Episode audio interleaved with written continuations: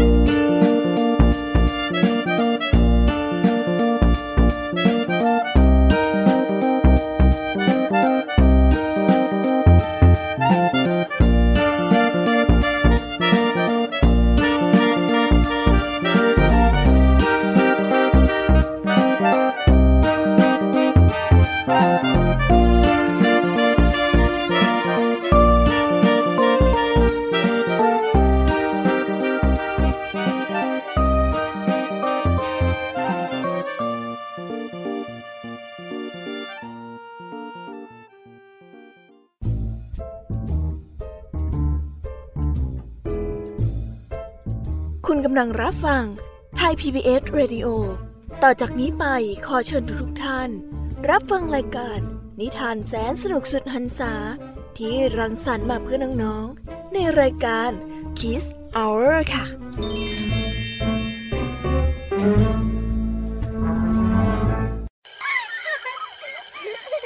โรงเรียนเลิกแล้วกลับบ้านพร้อมกับรายการ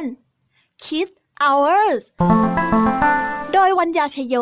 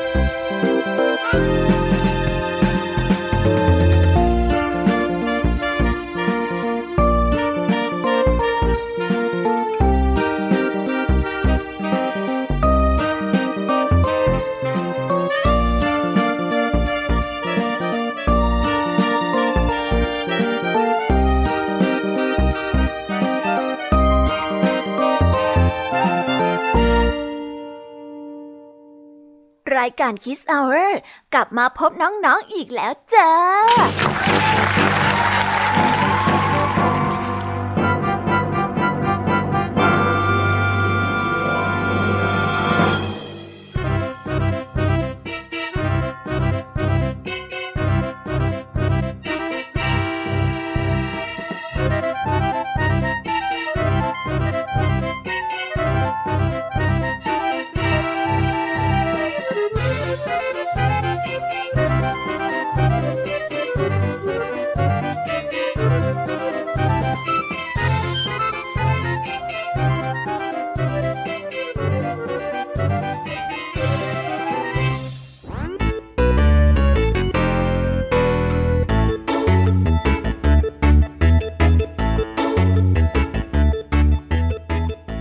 สดีน้องๆที่น่ารักชาวรายการคิสเอาเรทุกๆคนนะคะ วันนี้พี่แยมมี่กับพองเพื่อน ก็ได้นำนิทานสนุกๆมาเล่าให้กับน้องๆได้ฟัง เพื่อเปิดจินตนาการและตะลุยไปกับโลกแห่งนิทานกันอย่างสนุกสนานนั่นเอง น้องๆคงอยากจะรู้กันแล้วใช่ไหมล่ะคะ ว่านิทานที่พวกพี่ไปเตรียมมานั้นเนี่ยจะมีนิทานเรื่องอะไรกันบ้างงั้นเดี๋ยวพี่แอมมี่จะบอกกันเกริ่นไว้ พอให้เรียงน้ำย่อยกันไว้ก่อนนะ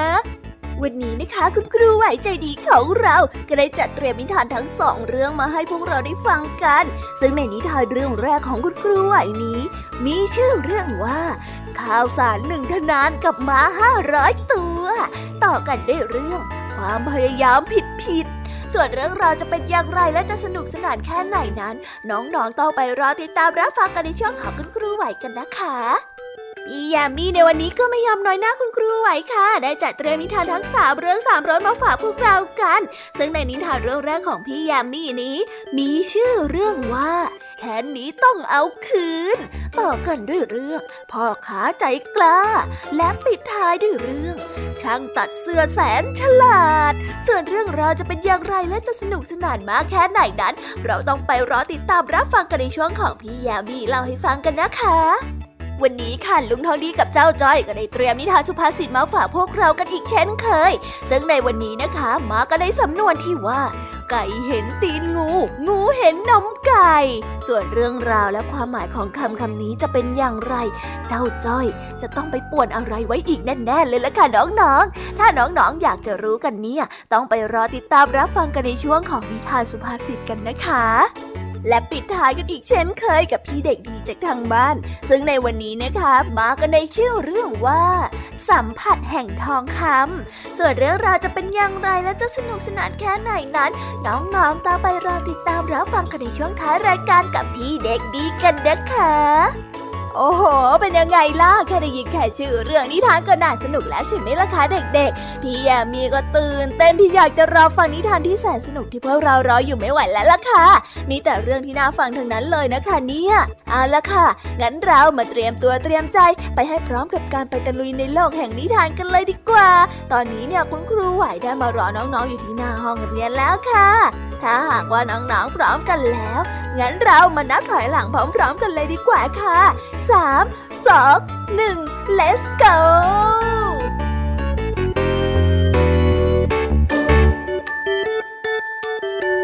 ดดัง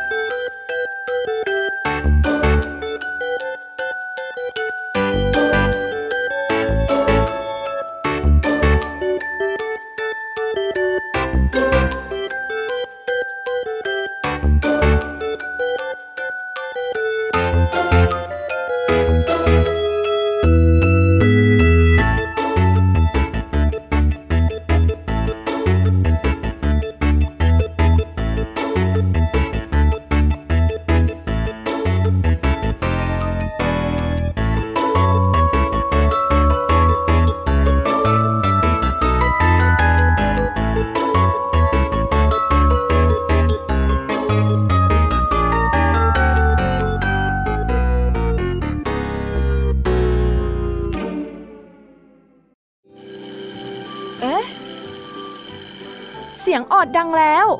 อุ้ยต้องไปเข้าเรียนแล้วล่ะค่ะ ไม่รอช้า เราไปหาคู่ไหวกันเถอะ ไปกันเลย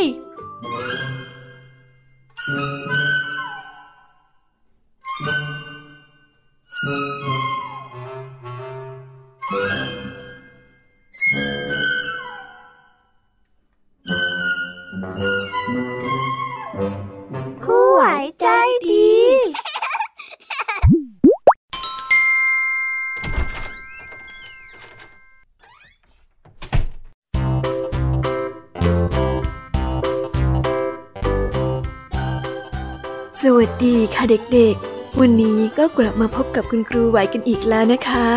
ซึ่งในวันนี้ค่ะ แน่นอนค่ะว่ามาพบกับคุณครูไหวก็ต้องมาพบกับนิทานที่แสนสนุกกันอีกเช่นเคย ซึ่งในนิทานเรื่องแรกของคุณครูไหวนี้ มีชื่อเรื่องว่าข้าวสารหนึ่งทนาน กับม้าห้าร้อยตัว ส่วนเรื่องราวจะเป็นอย่างไรนั้น เราไปติดตามรับฟังพร้อม ๆ กันได้เลยค่ะ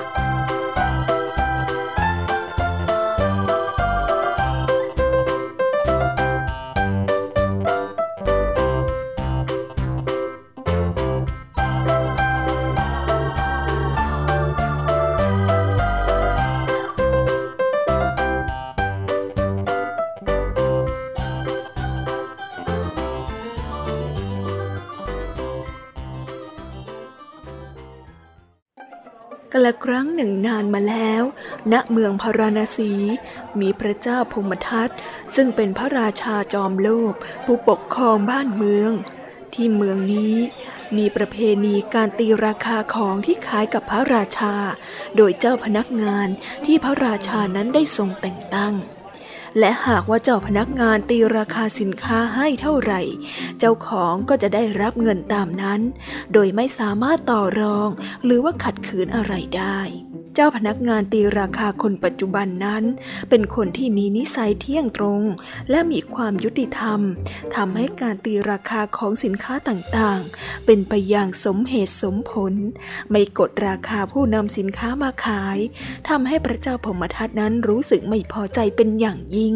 เพราะกลัวว่าทรัพย์สมบัติในท้องพระคลังนั้นจะหมดไป อีกทั้งความเห็นแก่ได้ทำให้พระองค์ไม่อยากเสียเงินจำนวนมาก เพื่อที่จะไปซื้อของราคาแพง พระเจ้าพมทัตจึงคุ้นคิดหาวิธีอยู่นาน จนในที่สุดพระองค์ก็ไม่เห็นว่าจะมีหนทางใดที่ดีไปกว่าการปลดพนักงานคนนี้ออก แล้วก็ให้แต่งตั้งเจ้าพนักงานตีราคาคนใหม่ขึ้นมาแทน เจ้าพนักงานติวราคาคนใหม่นี้ พระเจ้าพมทัตนั้นได้เลือกคนที่มีนิสัยขี้ตนี เห็นแก่ได้และโง่เขา โดยพระองค์ได้สั่งให้เจ้าพนักงานตีราคาคนใหม่ กดราคาให้ต่ำกว่าความเป็นจริงเป็นอย่างมาก และบางครั้ง พระองค์ก็อยู่เบื้องหลังการตีราคาที่ไม่เป็นธรรมเหล่านี้เสียเองทำให้ประชาชนต่างเดือดร้อนกันไปหมด แต่ก็ทำอะไรไม่ได้ ต่อมาไม่นาน มีพ่อค้าจากต่างเมือง ได้นำม้าพันธุ์ดีจำนวนห้าร้อยตัว มาขายให้กับพระเจ้าพมทัตพระองค์ ก็ส่งเรียกเจ้าพนักงานตีราคาคนใหม่มา เพื่อให้ตีราคาม้าห้าร้อยตัวในทันที เจ้าพนักงานตีราคาคนใหม่ ตรวจตราม้าทั้งหมดก็พบว่าเป็นม้าพันธุ์ดีมาก มีความแข็งแรง และมีราคาที่สูงมากเลยทีเดียว แต่เขานั้นกลับตีราคาม้าทั้งห้าร้อยตัวนั้น เท่ากับข้าวเพียงแค่หนึ่งทนานฝ่ายพ่อค้านั้นก็ตกใจและก็โอดครวญถึงราคาที่ไม่เป็นธรรมนี้ แต่เนื่องจากทำอะไรไม่ได้ ทั้งยังกลัวว่าจะโดนลงอาญาพ่อค้าจึงได้แต่ยอมรับข้าวสารหนึ่งทนานแล้วก็กลับไปทว่าระหว่างทางได้ไปแวะหาเจ้าพนักงานตีราคาคนเก่า พร้อมกับเล่าเรื่องที่เกิดขึ้นให้ฟัง ท่านไม่ต้องห่วง เดี๋ยวข้าจะช่วยท่านเอง เจ้าพนักงานตีราคาคนเก่ายิ้มก่อนที่จะบอกให้พ่อค้า เดินทางไปที่บ้านของเจ้าพนักงานคนใหม่ และก็มอบเงินสินบนจำนวนมากให้แก่เขา และก็บอกเขาว่าพรุ่งนี้จะไปขอให้เขาตีราคาข้าวสารหนึ่งทนานให้ ช่วยตีราคาตามที่พ่อค้าบอกด้วยพ่อค้าได้ทำตามที่เจ้าพนักงานตีราคาคนเก่าบอกในทันที ฝ่ายเจ้าพนักงานตีราคาคนใหม่ เห็นเงินจำนวนมาก ก็ได้รู้สึกโลภมาก จึงยินดีที่จะทำตามพ่อค้าบอกทุกประการ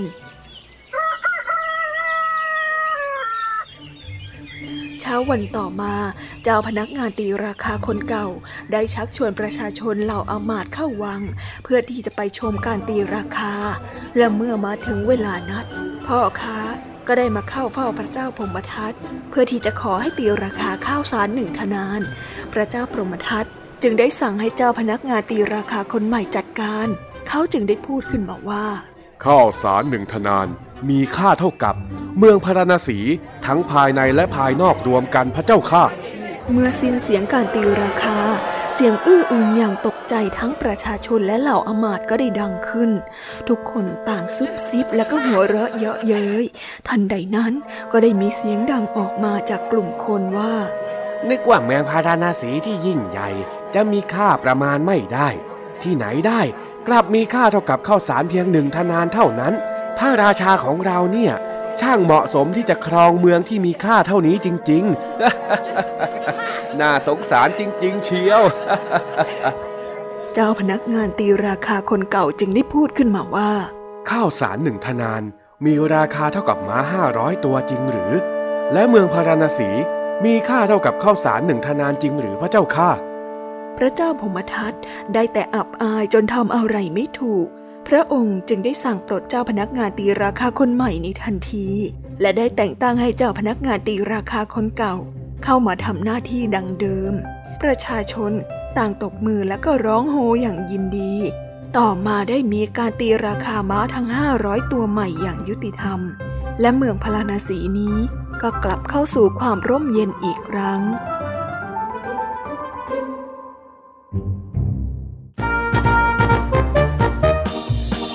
ในนิทานเรื่องนี้ก็ได้สอนให้เรารู้ว่า คนที่โลภมาก สุดท้ายความโลภนั้นจะหวนกลับมาทำร้ายตัวเอง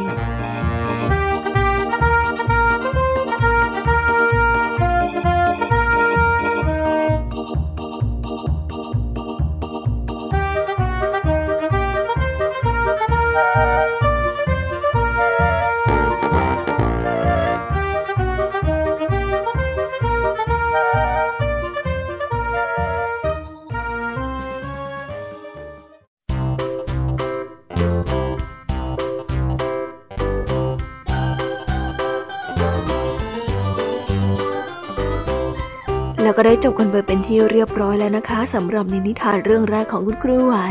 เป็นยังไงกันบ้างล่ะคะเด็กๆ สนุกกันหรือเปล่าเอ่ยถ้าเด็กๆสนุกเนี่ย งั้นเราไปต่อกันในนิทานเรื่องที่สองของคุณครูไหวกันต่อเลยนะ เด็กๆ อยากจะรู้กันไหมเอ่ยว่านิทานเรื่องที่สองของคุณครูไหวเนี่ย มีชื่อเรื่องว่าอะไร งั้นคุณครูไหวขอเฉลยเลยนะคะ ในนิทานเรื่องที่สองของคุณครูไหวนี้ มีชื่อเรื่องว่า ความพยายามผิดผิด ส่วนเรื่องราวจะเป็นอย่างไร งั้นเราไปติดตามรับฟังกันได้เลยค่ะ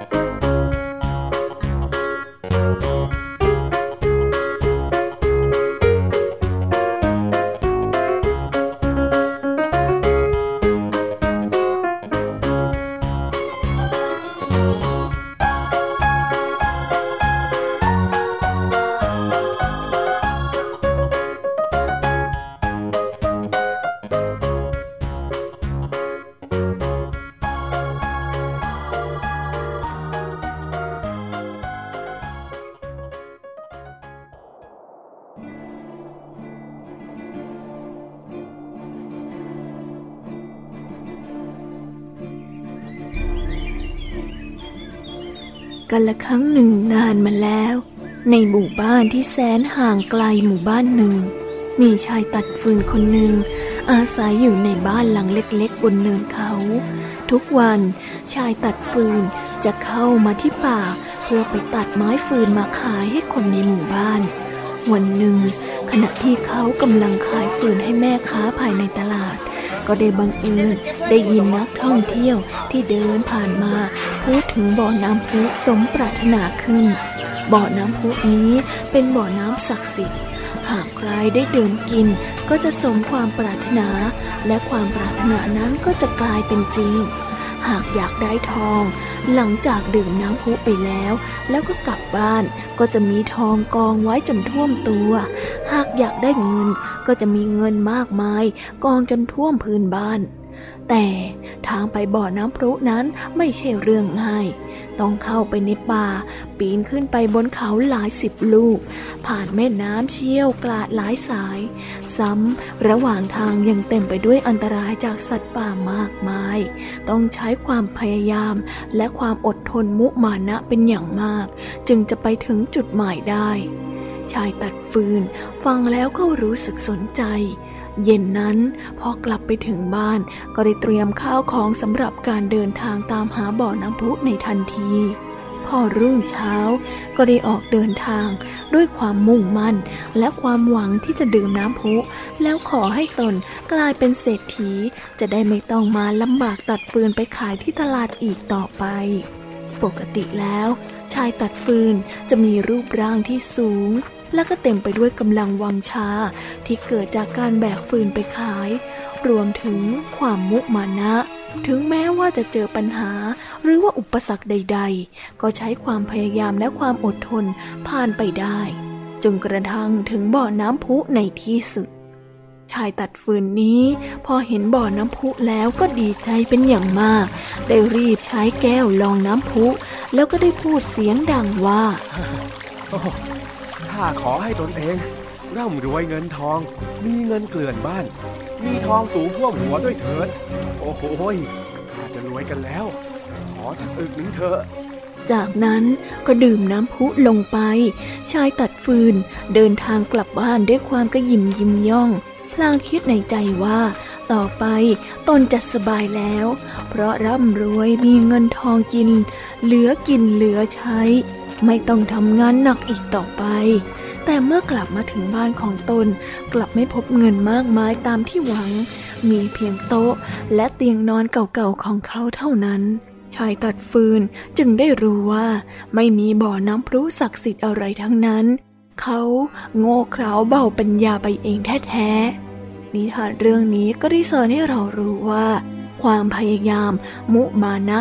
หากใช้ไปในทางที่ถูกต้อง ก็ย่อมจะเกิดผลประโยชน์ที่มากมาย แต่หากใช้ในการทำเรื่องที่ไร้สาระ สุดท้ายแล้วก็จะกลายเป็นเรื่องที่เปล่าประโยชน์เท่านั้น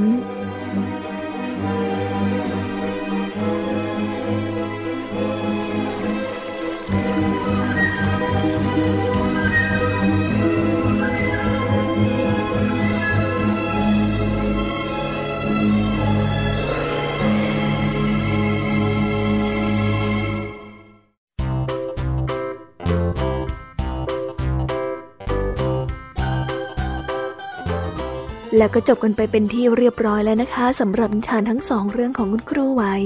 เป็นยังไงกันบ้างล่ะคะเด็กๆ วันนี้เนี่ยสนุกจุใจกันหรือเปล่าเอ่ย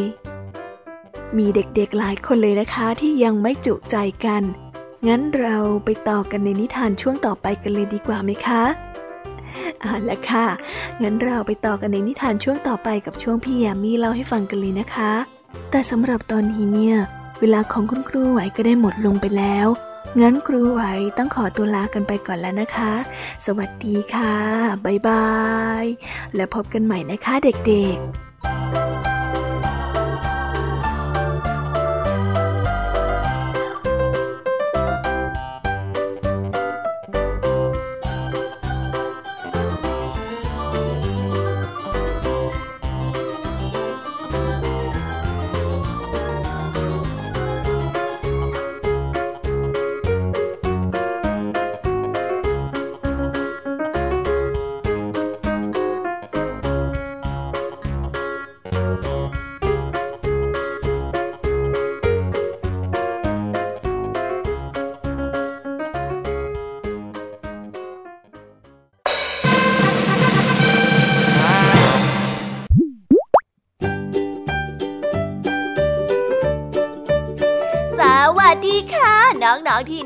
รักทุกๆคนของพี่ยามี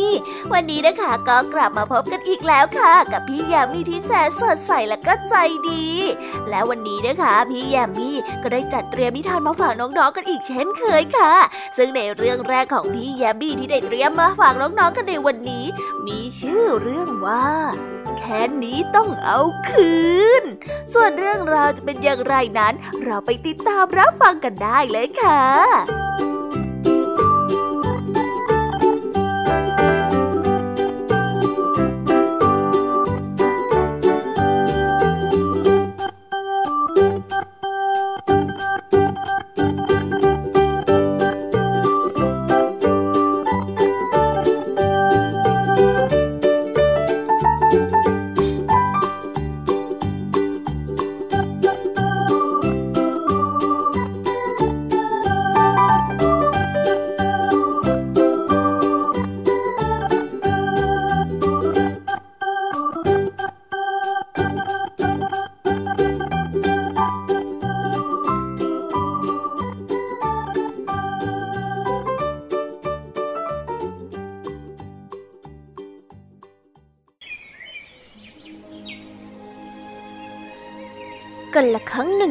มาแล้ว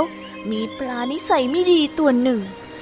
วันๆไม่ยอมออกหาอาหาร และก็หวังแต่รอให้เหล่ามดเดินข้ามสะพานมา และมันก็จะพยายามพ่นน้ำใส่มด เพื่อให้ตกลงมาในแม่น้ำแล้วพวกปลาก็จะจับกินเป็นอาหาร ส่วนถ้าวันไหน มันจับไม่ได้ มันก็จะใช้เล่ห์กลในการหลอกล่อให้มดตายใจ โดยการพูดจาดูถูกเหล่ามด เพื่อให้มดยืนนิ่งๆ แล้วมันก็จะพ่นน้ำใส่เข้าไปอีกรอบ เพื่อให้มดตกลงมาในน้ำ เป็นอย่างนี้ทุกวันซ้ำแล้วซ้ำเล่า และในวันนี้ก็เช่นกัน เจ้าปลาเกเลมาดักรอเพื่อที่จะซุ่มจับเจ้าพวกเหล่ามดที่เพิ่งเดินทางมาจากการหาอาหารอีกเช่นเคย โอ้ไอเจ้ามดตัวกระเปียก พวกเอ็งนี่มันขยันจริง ๆ เลย ออกหาอาหารกันได้ทุกวี่ทุกวัน พวกเองไม่เบื่อกันมั่งเหรอ แถมในแต่ละวันเนี่ย พวกเองก็ไปหามาให้มดตัวอื่นกินอีกนะ นี่ถ้าเป็นข้า ข้าสู้เก็บเอาไว้กินคนเดียว จะได้ไม่ต้องออกมาหาอาหารทุกวันแบบนี้จะดีกว่า ข้าไม่อยากจะต้องมาเดินทนเหนื่อยเป็นขบวนอย่างพวกเองด้วย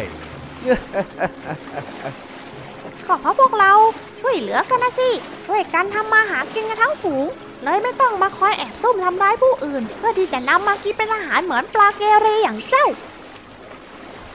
แหมปากดีกันนักนะแก เอาละวิ่งหนีข้าให้สนุกก็แล้วกัน หลังจากที่พูดจบ เจ้าปลาก็ได้พ่นน้ำเพื่อหวังจะทำให้มดตกลงมาในแม่น้ำเพื่อกลายเป็นอาหาร แต่ เจ้าเหล่าพวกมดก็ต่างวิ่งหนีกันจ้าละวัน บางตัวก็หนีรอดไปได้ แต่บางตัวก็โชคร้าย ตกลงไปในน้ำว่ายน้ำกันป๋อมแปม จนกลายเป็นอาหารของเจ้าปลาเกเร เมื่อเรื่องถึงหูของนางพญามดนางพญามดจึงคิดหาวิธีในการจัดการกับปลาเกเรตัวนี้ ที่มาทำร้ายเหล่าประชาชนของตน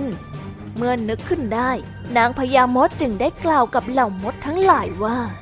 พวกเราทั้งหลาย จงฟัง หลังจากที่พวกเราต้องได้รับความเดือดร้อน จากที่พวกปลาเกเรในแอ่งน้ำกลางป่ามาแสนนาน วันนี้ข้าคิดหาวิธีที่จะจัดการกับพวกมันได้แล้ว เราจะทำอย่างไรดีหรือขอรับท่านราชินี นั่นสิขอรับ ไม่ยากเลย ข้าขอมอบหมายให้เราทุกคนอบพยพไปที่ใกล้แหล่งน้ำที่เจ้าพวกปลานั้นอาศัยอยู่ อ้าว แล้วอย่างนี้พวกมันจะไม่กินเราง่ายขึ้นเหรอครับ ไม่ ฟังให้จบก่อน หลังจากที่เราอพยพไปอยู่ที่นั่นแล้ว เราก็จะได้ไม่ต้องเดินข้ามแม่น้ำทุกวันยังไงล่ะ ที่เหลือก็ให้เรารอถึงฤดูแล้ง เมื่อน้ำในสระแห้ง เราก็จะจัดการกับมันยังไงล่ะ หลังจากนั้นเหล่าประชาชนมดก็ทำตามหน้าที่ที่นางพญามดบอก จนเวลาผ่านไปถึงหน้าแล้งน้ำในสระก็เริ่มแห้งขอดลง ร่างของเจ้าปลาก็ค่อยๆดิ้นกระเดวกระเดวเพราะไม่มีน้ำให้มันอาศัยอยู่ หลังจากนั้นเหล่ามดจึงได้รวมตัวกันเพื่อประกาศชัยชนะกับเจ้าปลาเกเรตัวนี้ เจ้าปลาเกเร พวกแกทำร้ายประชาชนของข้ามามากแล้ว วันนี้ถึงเวลาที่พวกเราจะมาเอาคืนกับพวกเจ้าแล้วล่ะ ฮะ น่าเสียดายนะ ที่เรื่องจะต้องมาเป็นแบบนี้ ปกติแล้ว มดกับปลา ไม่น่าจะมาเป็นศัตรูกันได้ แต่เพราะด้วยความเกเรของเจ้าทั้งนั้น ที่ทำให้เรื่องราวมันบานปลายมาถึงตรงนี้อ้าวพวกเรา ลุย จากนั้น เจ้าพวกฝูงมดก็ได้กลูเข้าไปจัดการกับเจ้าปลาจนสาแก่ใจ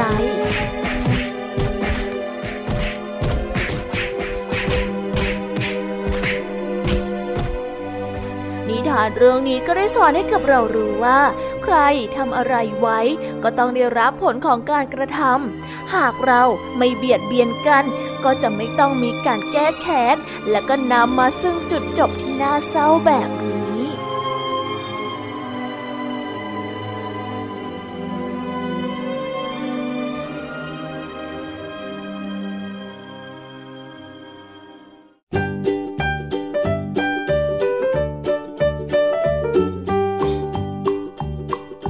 ได้จบกันไปเป็นที่เรียบร้อยแล้วนะคะสำหรับนิทานเรื่องแรกของพี่ยามีเป็นยังไงกันบ้างล่ะคะน้องๆสนุกสนานกันหรือเปล่าเอ่ยถ้าน้องๆสนุกเนี่ยกันเราไปต่อกันในนิทานเรื่องที่สองแบบไม่รอช้ากันเลยนะคะ ในนิทานเรื่องที่สองของพี่ยามีมีชื่อเรื่องว่า พ่อค้าใจกล้าส่วนเรื่องราวจะเป็นอย่างไร พ่อค้าเนี่ยจะใจกล้ามากแค่ไหนงั้นเราไปติดตามรับฟังพร้อม ๆ กันได้เลยค่ะ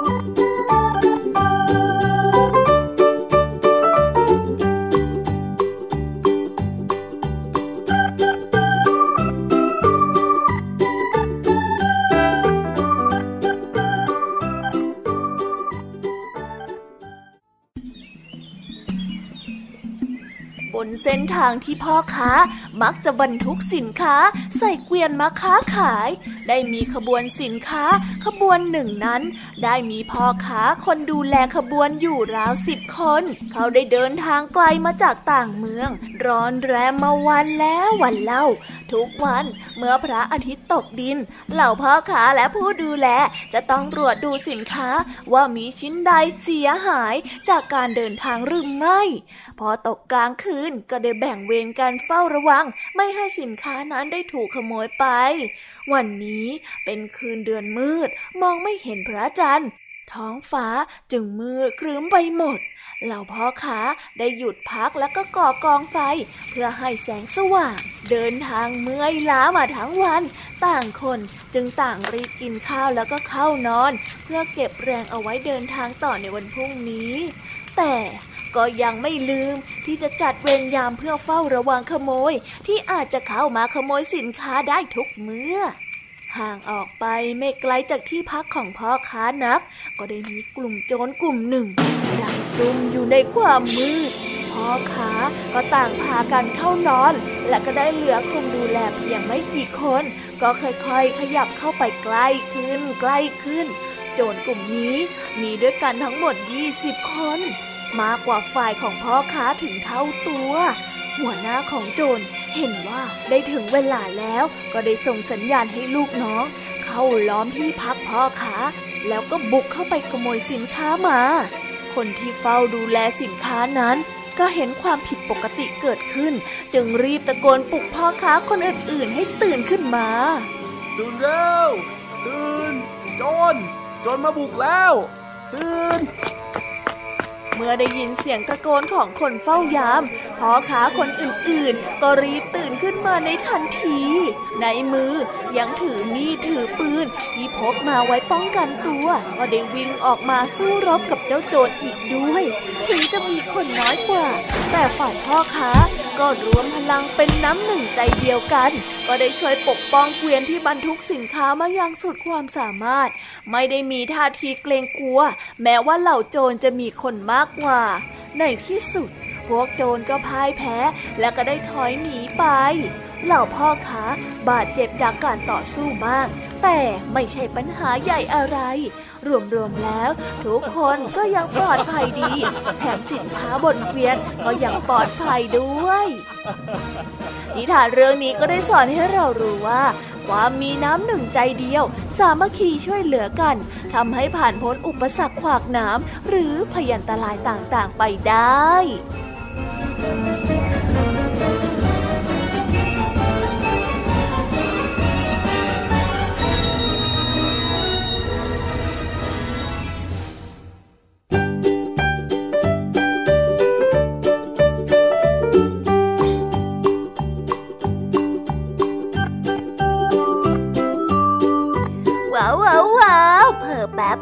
จบในนิทานเรื่องที่สองของพี่ยามีกันไปแล้วนะคะเนี่ยหุยพ่อขาเนี่ยใจกล้าจริง ๆ เลยนะคะ กล้าต่อสู้กับโจรจนหนีกระเจิดกระเจิงไปเลย เอาละค่ะ งั้นเรามาต่อกันในนิทานเรื่องที่สามกันต่อเลยนะ พี่ยามีรู้ว่าน้องๆเนี่ยยังไม่จุใจกันอย่างแน่นอนเลยใช่ไหมล่ะคะ ถ้าหากว่ายังไม่จุใจกัน งั้นเราไปต่อกันในนิทานเรื่องที่สามกันต่อเลยค่ะ ในนิทานเรื่องที่สามนี้ มีชื่อเรื่องว่า ช่างตัดเสื้อแสนฉลาด ส่วนเรื่องราวจะเป็นอย่างไรและจะสนุกสนานมากแค่ไหนเนี่ย เราไปติดตามรับฟังพร้อมๆกันได้เลยค่ะ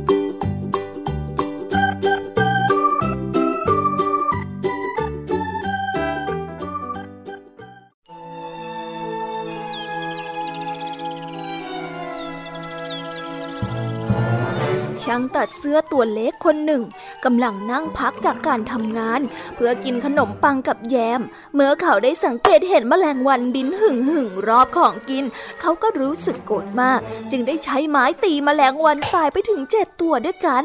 เขาได้รู้สึกภาคภูมิใจในตัวเองเป็นอย่างมาก เขาจึงได้ปักข้อความบนเข็มขัดของเขาว่าวูบเดียวตายเจ็ดศพแล้วเขาก็ได้ออกเดินทางเพื่อประกาศความกล้าหาญของตนเอง ช้างตัดเสื้อ เอาเนยแข็งชิ้นหนึ่งใส่กระเป๋ากางเกงไปด้วย ขณะที่เดินทางไปข้างนอกนั้น เขาก็ได้ไปเจอนกตัวเล็กตัวหนึ่ง และได้จับมันใส่กระเป๋ากางเกงเช่นกัน อีกประเดี๋ยว ช่างตัดเสื้อก็เดินทางมาเจอยักษ์ตนหนึ่ง เขาได้รู้สึกกล้าหาญจึงได้เข้าไปคุยกับยักษ์ไงสวัสดี เจ้าต้องการอะไรจากข้าฮะเจ้าคนอ่อนแอ เจ้ายักษ์ได้คำรามบอก ช่างตัดเสื้อได้อวดเข็มขัดให้ยักษ์ดู มันเข้าใจว่าเขาได้ฆ่าคนตายไปเจ็ดศพแค่วูบเดียว ยักษ์ได้หยิบก้อนหินมาก้อนหนึ่ง แล้วก็ได้บีบจนกระทั่งเป็นหยดน้ำออกมา ยักษ์ได้พูดขึ้นมาพนัว่านกันก็ได้ว่าเจ้าทำแบบนี้ไม่ได้แน่แน่ช่างตัดเสื้อเมื่อได้เห็นดังนั้น จึงได้พูดออกไปว่าๆไม่มีปัญหา เขาได้หยิบเนยแข็งออกมาจากกระเป๋ากางเกง แล้วก็บีบจนเนยนั้นได้หยดออกมา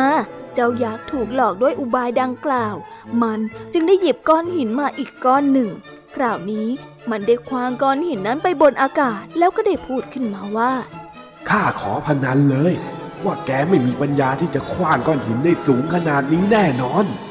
ช่างตัดเสื้อนั้นได้หยิบนกออกมาจากกระเป๋ากางเกง แล้วก็คว้างนกไปในอากาศ เจ้านกดีใจที่ได้เป็นอิสระ มันได้รีบบินขึ้นสูงสู่บนท้องฟ้า และไม่กลับมาอีก เจ้าอยักนั้นถูกหลอกอีกครั้ง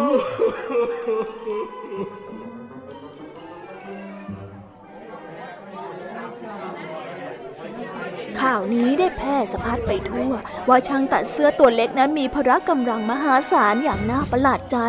พระราชาได้ทรงทราบ จึงได้เรียกให้ช่างตัดเสื้อนั้นมาเข้าเฝ้า พระองค์นั้นได้เล่าให้ช่างตัดเสื้อฟังถึงเรื่องยักษ์ดุร้ายถึงสองตนที่อาศัยอยู่ในป่า ถ้าเจ้าเอาชนะยักษ์สองตนนั้นได้ เราจะให้เจ้าได้แต่งงานกับพระธิดาของเราช่างตัดเสื้อตัวเล็กผู้กล้าหาญได้เจอยักษ์ทั้งสองตนนอนหลับอยู่ใต้ต้นไม้ เขาจึงได้ปีนขึ้นไปบนต้นไม้ แล้วก็ได้หย่อนก้อนหินลงมาก้อนหนึ่ง ยักษ์ตัวที่สองได้ตื่นขึ้นมาแล้วก็กล่าวหาว่า ยักษ์ตัวแรกนั้นคว้างก้อนหินใส่มัน ยักษ์ตนแรกได้พูดว่ามันไม่ได้ทำยักษ์ทั้งสองตัวเลยกลับไปนอนดังเดิม แต่ช่างตัดเสื้อก็ยังคว้างหินใส่ยักษ์ตัวที่สองมันได้ตื่นขึ้นมาแล้วก็โกรธมาก ยักษ์ทั้งสองตัวนั้นได้สู้กัน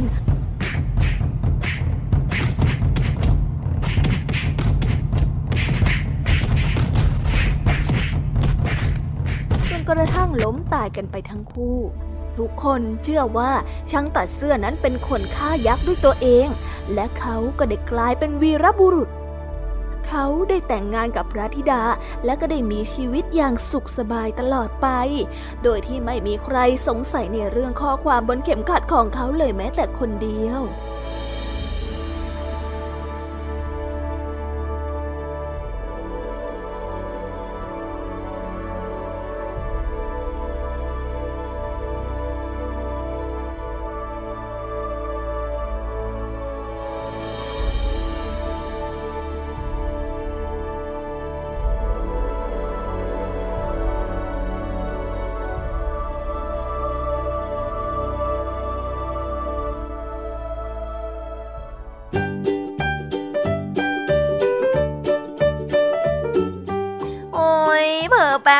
จบนิทานเรื่องที่สามของพี่ยามีกันลงไปแล้วเหรอคะเนี่ยเวลาเนี่ยช่างผ่านไปรวดเร็วจริง ๆ เลย แต่น้องๆไม่ต้องเสียใจไปนะคะ เพราะว่าเรายังมีนิทานจากลุงทองดีแล้วก็เจ้าจ้อยในช่วงนิทานสุภาษิตและก็นิทานของพี่เด็กดีมารอน้องๆอยู่ แต่ว่าตอนนี้เนี่ยเวลาของพี่ยามีก็ได้หมดลงไปแล้วล่ะค่ะ งั้นเราเอาไว้มาพบกันใหม่นะคะ แต่สำหรับตอนนี้พี่ยามีต้องขอตัวลากันไปก่อนแล้ว สวัสดีค่ะบ๊ายบาย ไว้พบกันใหม่นะคะ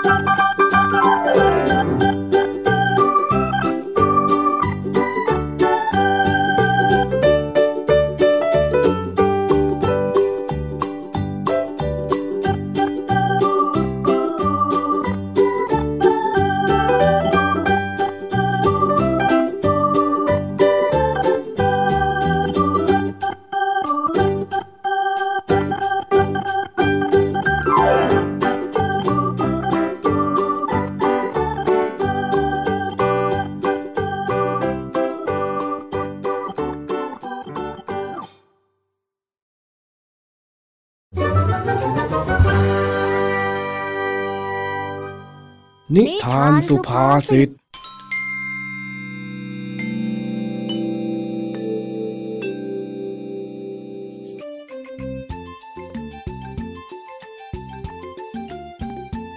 ันนี้เจ้าจ้อยกับเพื่อนๆต้องสอบที่โรงเรียน ด้วยความปวดฉี่ เจ้าจ้อยกับเจ้าแดงจึงได้ชวนกันไปเข้าห้องน้ำฝ่ายเจ้าจ้อยนั้นได้เตรียมตัวอ่านหนังสือมาเป็นอย่างดี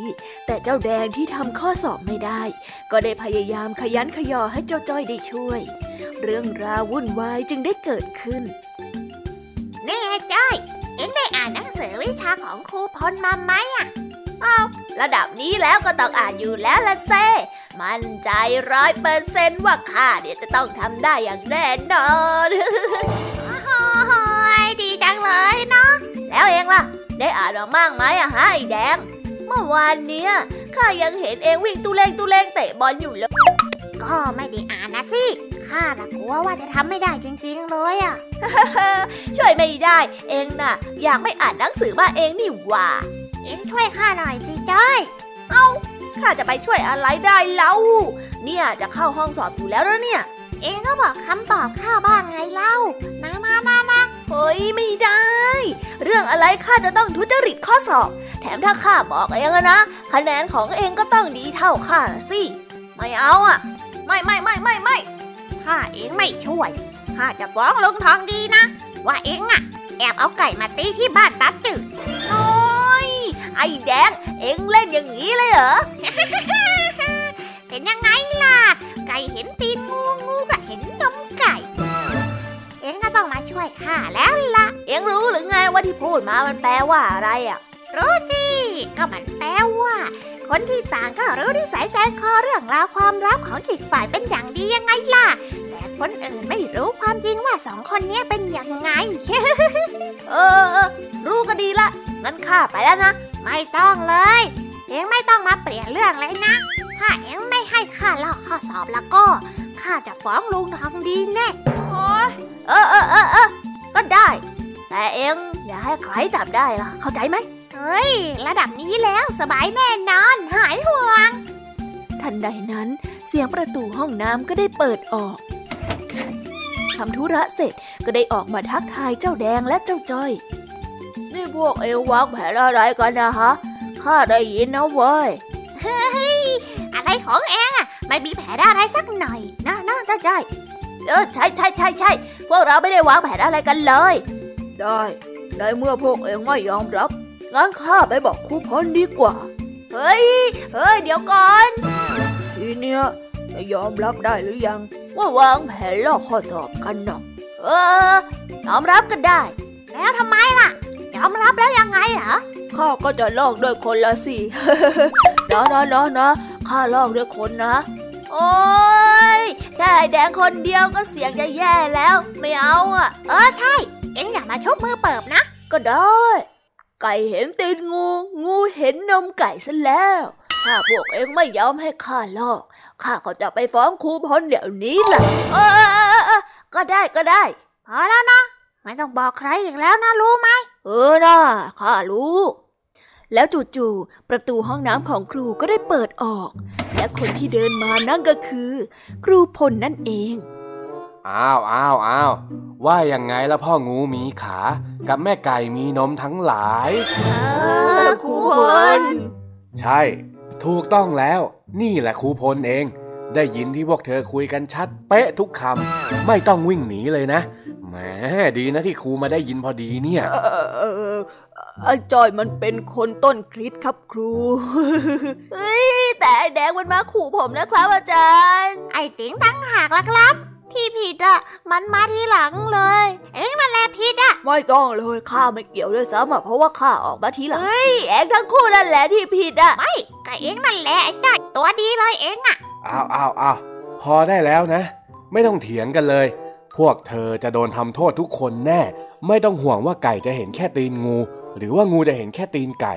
เดี๋ยวครูจะบอกให้คนทั้งโรงเรียนได้เห็นทั้งหมดเลย แต่ผมยังไม่ได้ทำผิดอะไรเลยนะครับครูพล ผมมาผิดตรงไหนล่ะครับ ผมก็ยังไม่ทันได้หลอกเจ้าจ่อยมาเลยสักนิดนะครับผู้พล ผมมาผิดตรงไหนล่ะครับ ผมก็ยังไม่ได้ลอกใคร แถมยังโดนขู่ว่าจะฟ้องลุงทองดีอีก ผมผิดตรงไหนล่ะครับ ทั้งสามคนก็ผิดทั้งหมดนั่นแหละ แดงไม่ยอมอ่านหนังสือ แล้วใช้ปมของคนอื่น มาข่มขู่ให้คนอื่นทำอย่างที่ตัวเองต้องการ สิงห์ชุบมือเปิบทำให้เรื่องราวบานปลายยิ่งขึ้น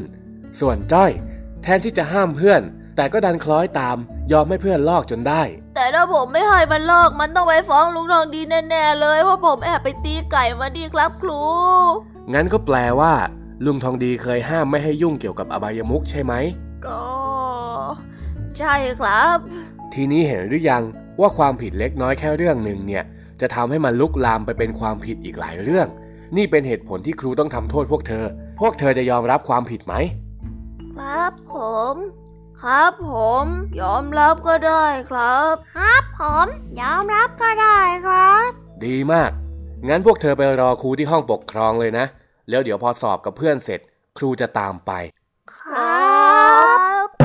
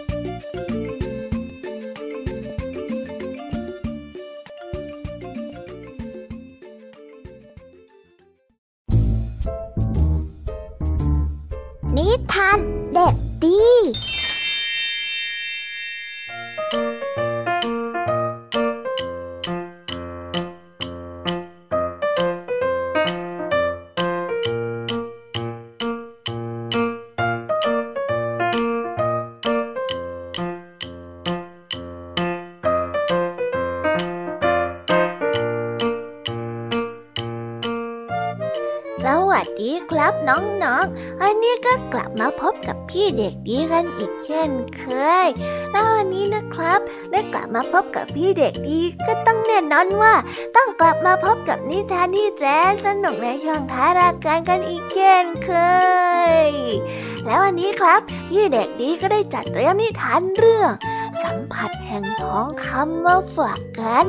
ส่วนเรื่องราวจะเป็นยังไงนั้นเราไปติดตามรับฟังพร้อม ๆ กันได้เลยครับ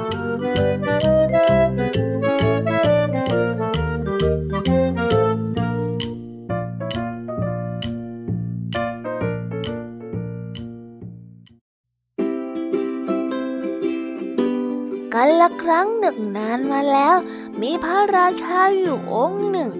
พระองค์ปรารถนาว่าทุกสิ่งที่พระองค์แตะเนี่ยจะต้องกลายเป็นทองคำทั้งหมด แล้ววันหนึ่ง นางฟ้าก็ได้บินผ่านมา จึงได้ช่วยให้ความปรารถนาของพระราชานั้นเป็นจริงนางฟ้าก็ได้เสกให้พระราชานั้น จับต้องอะไรก็เป็นทองคำทั้งหมด หลังจากนั้นพระราชาก็ทรงวิ่งไปทั่วพระราชวัง เพื่อที่จะทำให้ทรัพย์สมบัติของพระองค์ ได้เก็บ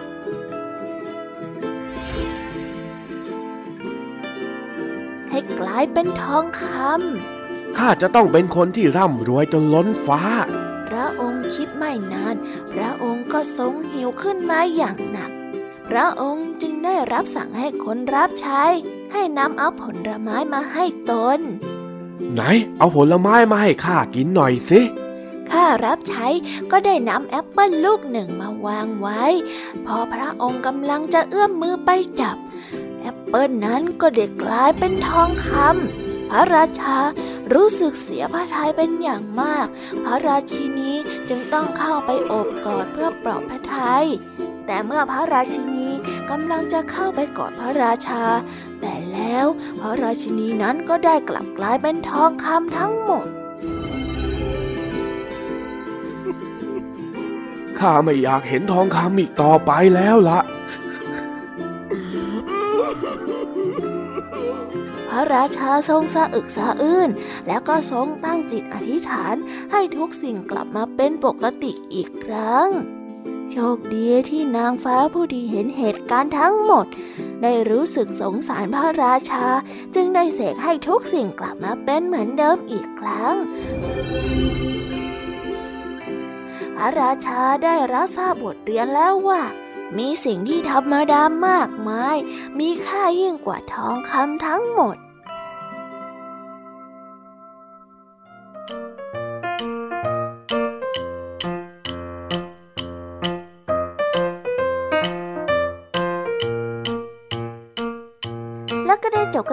ที่เรียบร้อยแล้วนะครับสำหรับนิทานของพี่เด็กดีในช่วงท้ายรายการ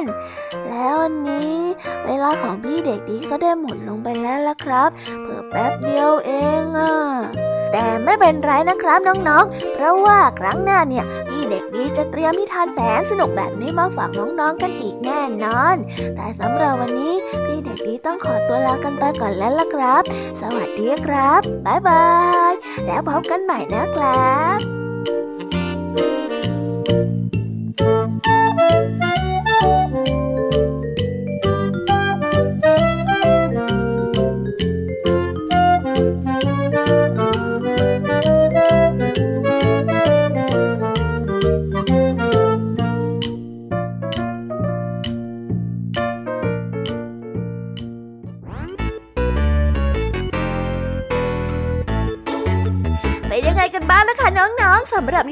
หลากหลายเรื่องราวที่ได้รับฟังกันไปในวันนี้ สนุกกันหรือเปล่าเอ่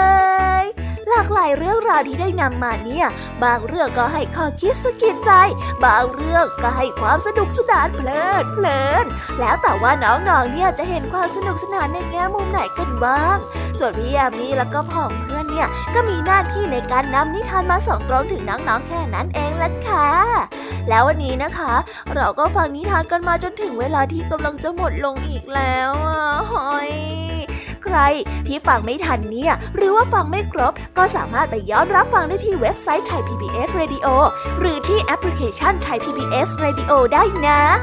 ถึงเวลาที่จะต้องกล่าวคำลาแล้วล่ะค่ะ พี่ยามีต้องคิดถึงน้องๆอีกแน่เลย แต่ไม่ต้องห่วงนะคะน้องๆ พี่ยามีเนี่ยขอสัญญาเลยว่า จะกลับมาพบกันใหม่พร้อมกับนิทานที่แสนสนุกแบบนี้กันอีกแน่นอนค่ะน้องๆ อย่าลืมนำข้อคิดดีๆ ที่ได้จากการรับฟังนิทานที่แสนสนุกของคุณครูไหว พี่ยมมี่ลุงทองดีและก็เจ้าจ้อย และก็นิทานจากพี่เด็กดีในวันนี้ไปใช้กันด้วยนะคะเด็กๆ เอาไว้พบกันใหม่ในวันพรุ่งนี้นะสำหรับวันนี้พี่ยามีต้องขอตัวลากันไปก่อนแล้วล่ะค่ะ สวัสดีค่ะ บ๊ายบายนะคะนังนงและพบกันใหม่ค่ะ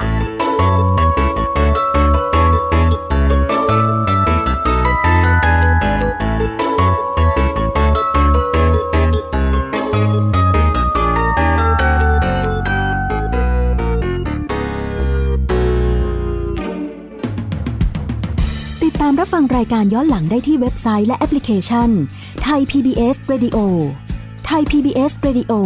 วิทยุข่าวสารสาระ เพื่อสาธารณะและสังคม